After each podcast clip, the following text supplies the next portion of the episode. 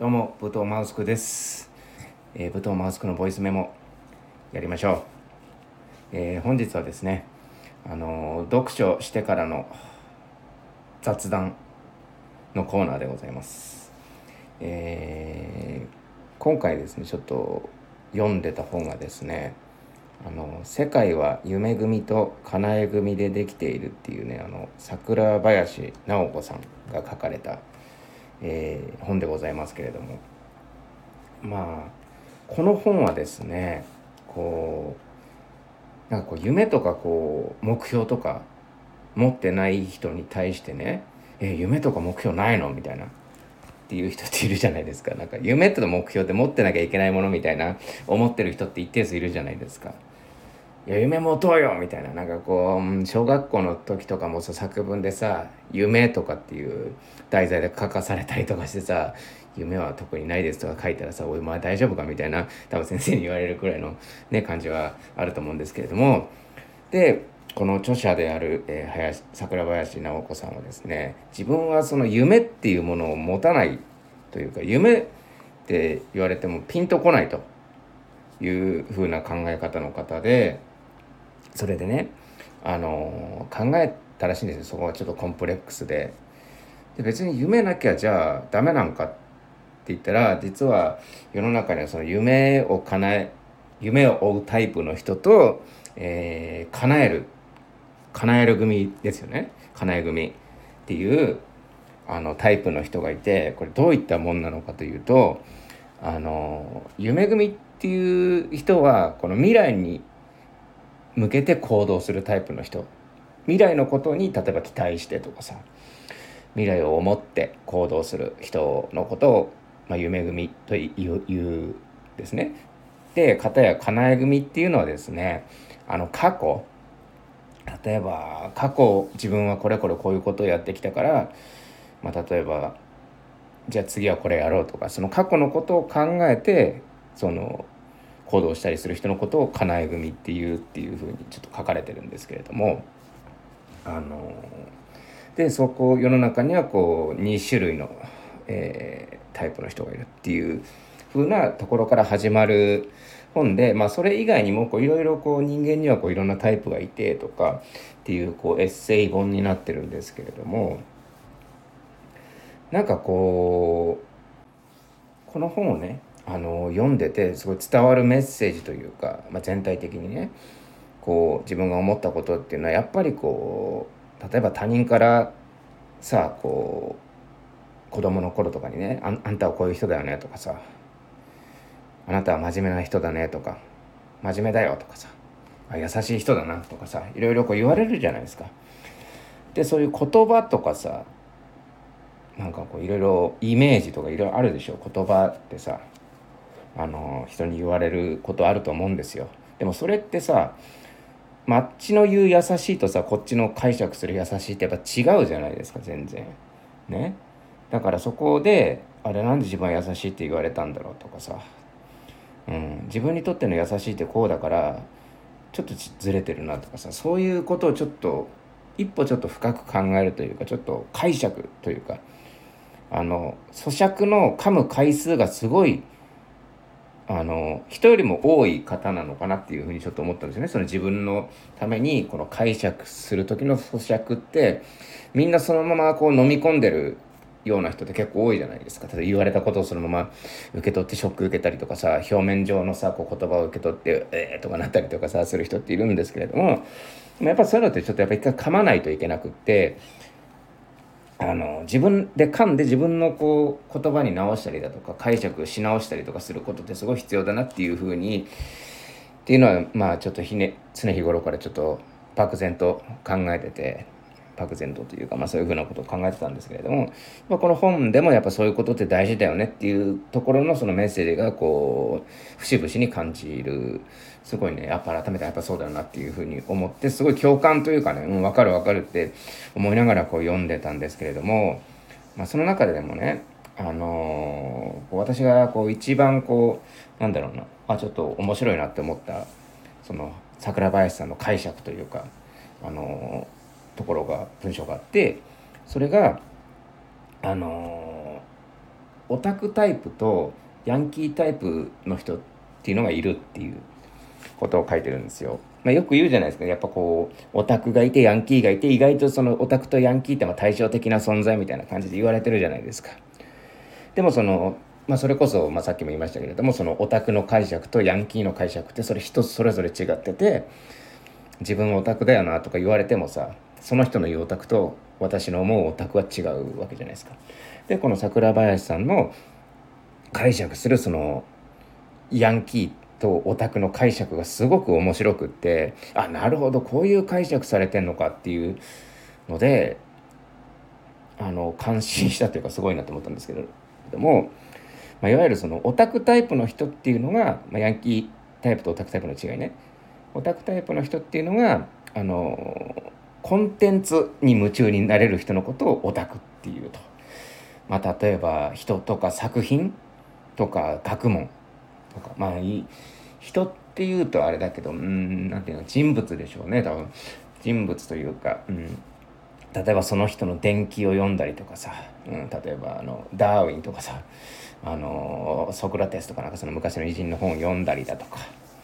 でその人のそういうのをこうコンテンツで消化するというか。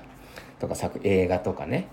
うん、あと数学とかそういうのが好きでそういうのにこう夢中になれる人のことをオタクタイプって言いますっていうことをまず書かれててあでもそれは意外となんだろうな。想像の範囲内だったんですけれどもこのヤンキータイプのこう解釈が面白くってこのヤンキータイプっていうのはこの人人さっきも出ましたけど人というか特定の人ともしくは地域に対してのその結束力というものを大事にする。いわゆる仲間のつながりをその大事にしてそういう仲間とか地域とかに夢中になれる人っていうのを、えー、ヤンキータイプっていうっていうのを聞いてもうなんだろうな。自分の中でこうスコンと腑に落ちたというか言い得て妙だなって思ったんですけれどもあのすごいですよね。あ確かにって思ってんですよ。僕もヤンキーのね解釈前あのスタンド FM でもしたことあるんですけれどもね。ヤンキーっていうのはやっぱこの武士。武士の流れでこうヤンキーっていうのはこう来ててみたいな。忠義とかなんか仲間とか大事にするっていう風にすげえ言ってたと思うんですけれども確か、まあ、まさにそうで、まあ、あの本書ではですねあの、まあ、ヤンキータイプつまりワンピースタイプであるっていう風に書かれてるんですけれどもいわゆるそのワンピースってさ仲間が大事とか言うじゃないですか。仲間のために来たとかさ。仲間のために命張ったりとかするじゃないですか。で、まあ、この仲間もそうだしあと地域ね。いわゆるそのヒップホップでいうところのレペゼンとかさあるじゃないですか、うん、地元を愛愛してますみたいな。そういう考え方っていうのは結構そのヤンキータイプのこの流れというか。うん。で、まあ、そこまでこのなんだろうなオタクとヤンキーをここまで的確というかに分けるっていうのもすごいんですけれども実はそれだけじゃなくって、まあ、そのオタクタイプとヤンキータイプがいてでどちらでもない人っていうのもいてあともう一つどっちもある人どっちでもある人っていうのもいるよっていうふうに書かれててもうまさにそうというかこう裏があれば表があるというかなんかこういろんなこう視点からこう見れるじゃないですか。なんかこう普通だったらさあのオタクタイプとヤンキータイプがいてじゃあ私オタクとかさあのじゃあ私ヤンキーとかじゃあ私はオタク100でとか、私はヤンキー100とか、100、100ゼロの話じゃないじゃないですか。実は、じゃあ例えば、あの、オタクが7でヤンキー3の人もいるわけじゃないですか、絶対に。え、ヤンキーの気持ちもちょっとわかるけどなとかさ。そんな0100の話じゃないじゃないですか。だから、どっちでもある人っていうのもいて、実はどっちの要素もない人っていうのもいて、で、そういうのは、あの、チームを組むといいよっていうふうにえー、書かれてるんですけれどもね。なんかこうそういうヤンキータイプとかオタクタイプの要素をどっちを持ってる人もしくはどっちもない人っていうのはその真ん中に立って、えー、バランスを取ることができる人だからあの例えば会社とかにいたらそういう人が一人いると回しとかできるじゃないですか。だから便利だよねっていう話。そういう生き方もあるよねっていう。だから別にオタクタイプでもないしヤンキータイプでもないからなんだろうなそんな そんなの別に大したことじゃないよっていう。それこそ別に夢なんかなくたっていいよねっていうこう冒頭でも言ったような。うんなんだろうなこう裏があれば表があるというか。ね。だそういうことをなんかこうこの本ではですねなんかこう通じてあのメッセージとしてこう伝わってくるなっていうふうに、え、思ったんですよね。うん、なんかね私も思ってたんですよねなんかこの夢ってさ夢っていう言葉にこう内包するこのインチキ臭さというかさ、うん、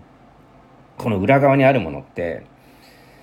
やっぱりこの夢っていうのは誰でも持たなきゃダメなんだとか夢持ってた方がいいだろういいに決まってるだろうっていうなんかこのなんだろうなこのいやらしさというかさいやったらしさみたいなのがあったじゃないですかなんかこうだからそれに対して私はちょっとピクって反応してたんですけれどもそれはもちろんそうなんですけど別に夢を持ってる人もいたらもちろんその夢を持たない人もいるわけじゃないですか。うん、だからその裏側というかねそういうことをやっぱこう考えるのがすごく大事というかね。うん、だから言ったらメリットがあったらデメリットもあるしあの一つ手に入れたら一つ何か失ってるっていう言葉もありますよね。だからそういうことなんですよ結局は。うん、どっちかにこうなんだろうな偏るっていうのも素晴らしいことなんですよ。それはそれで。でもそんなさ実際生活してたら俺はもうヤンキータイプ100だからとか言って。もう仲間仲間と地域以外に夢中になれませんっていう人ってさこれはこれで貴重ですけれどもやっぱそれはそれで異常者じゃないですかちょっとした。うん。だから文学とか作品とかそのオタクタイプのことは全くわからないと。1ミリもわかりませんと。そんな人っていないじゃないですか。ある程度ヤンキータイプの人にもあのオタクの要素はあったりとかね。うん。ヤンキーでもあの別にあの映画見るよとかさいう人も全然いるじゃないですか。うん、だからこれはもう本当100ゼロの話ではないっていうところでそこをなんだろうな。事細かくこう考えるのが大事なのかなって思って特にその自分というかさ自分ってどういう人間なんだろうなっていう考える時にさなんかこういう感覚があるといいですよね。うん。っていうのをちょっとねこの本を読んでて思いました。うん。だからねこうあると思うんですよこの説明したオタクタイプとヤンキータイプって。うん、オタクっていうのは陰キャでヤンキーっていうのは陽キャなんだっていう風なこのステレオタイプの考え方ってあるんじゃないですか。だでも昔からそう思ってたんですけどそんなことないじゃないですか。実はその例えばあのすごいこう暗いプログラマーの人がさそのプログラミングで大成功してさあのなんかこう六本木とか住んでさ六本木でもう毎晩さ人集めてさ飲んでさ「ウェイウェイ」とか言ってるのってまあいるじゃないですかそういう人って。うん、あの港区系みたいな感じでさ。でもああいう人たちって実は陰キャなんだけれどもタイプとしてはヤンキータイプというかさ、うん、っていう人もいるわけじゃないですか。うん、実は暗いけれどもただ人付き合いが苦手の裏返しでその人とか仲間とか地域とかね例えば地域とかにもそんないい思い出なかったけれども実際あの解放してみたら実はあのめちゃめちゃ地元最高好きだしみたいな。であの人付き合い苦手だけど仲間ってめっちゃ大事だよねって思ってる人も絶対いるわけじゃないですか。うん、実は私もそのタイプなんですけども、うん、あの実は私は結構どっちもあるタイプなんですよね。うん。まあ、この、えー、本書でいうそのオタクタイプかヤンキータイプかで言えば私は結構どっちも要素としてあると思います。結構、うん、比較的。なんか比較的あの他人にはオタクタイプでしょって言われがちなんですよ。例えば映画も好きだしね。本も読むし。あの一人でいるの好きだしっていうのもあるんですけれども。でもやっぱねそれは私の中でこうこのヤンキータイプっていうのがまさにこの乗り越えなきゃいけない壁であってなんだろうな。とにかく人付き合いが苦手というか自分を出すのがあんまり好きじゃなくってでもそれはなんだろうな。あのもう仲間って大事だよねってとかさ地元って大事だよねっていう感覚が分かんないっていうんじゃなくて、うん、分かるんですよ。うん、あのその仲間とかさ地元大事にするとか、うん、分かる分かるとかいいよねとか仲間のために頑張るって、うん、なかなかいいもんだよねっていう感覚は分かるんですけれどもどうもその人付き合いが苦手でそれができてないっていうのがその私なんですね。うんだってあれですもんね私小学校の頃とか小学校の頃とかってそれこそ陰キャ陽キャの枠とかってあんまりなかったりするじゃないですかそのあんまりカテゴライズされるというかその小学校から中学校小学校と中学校で違って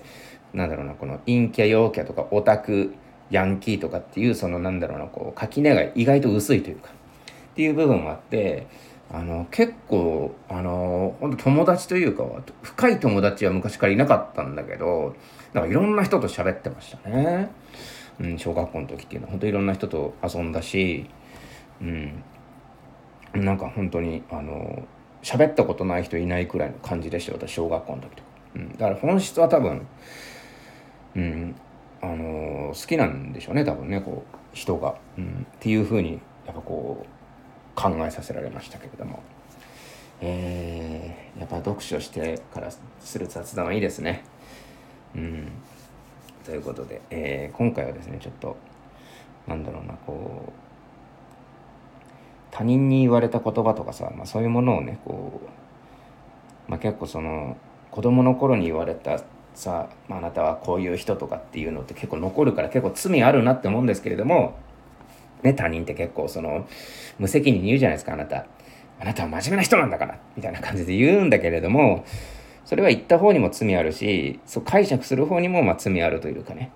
そういうことですね私が思ったのは。うん、だから自分もね言われてそのまま受け止める時とか都合よく、まあ、や るんですけれども都合よくね、まあ、それで受け止めたらいいんですけれどもなんかちょっとそこは深く考えてねあのどう思われてるとかいうふうなことを考えたらいいんじゃないかなっていうふうに思いました、えーえー、今回は以上でございます。どうもありがとうございました。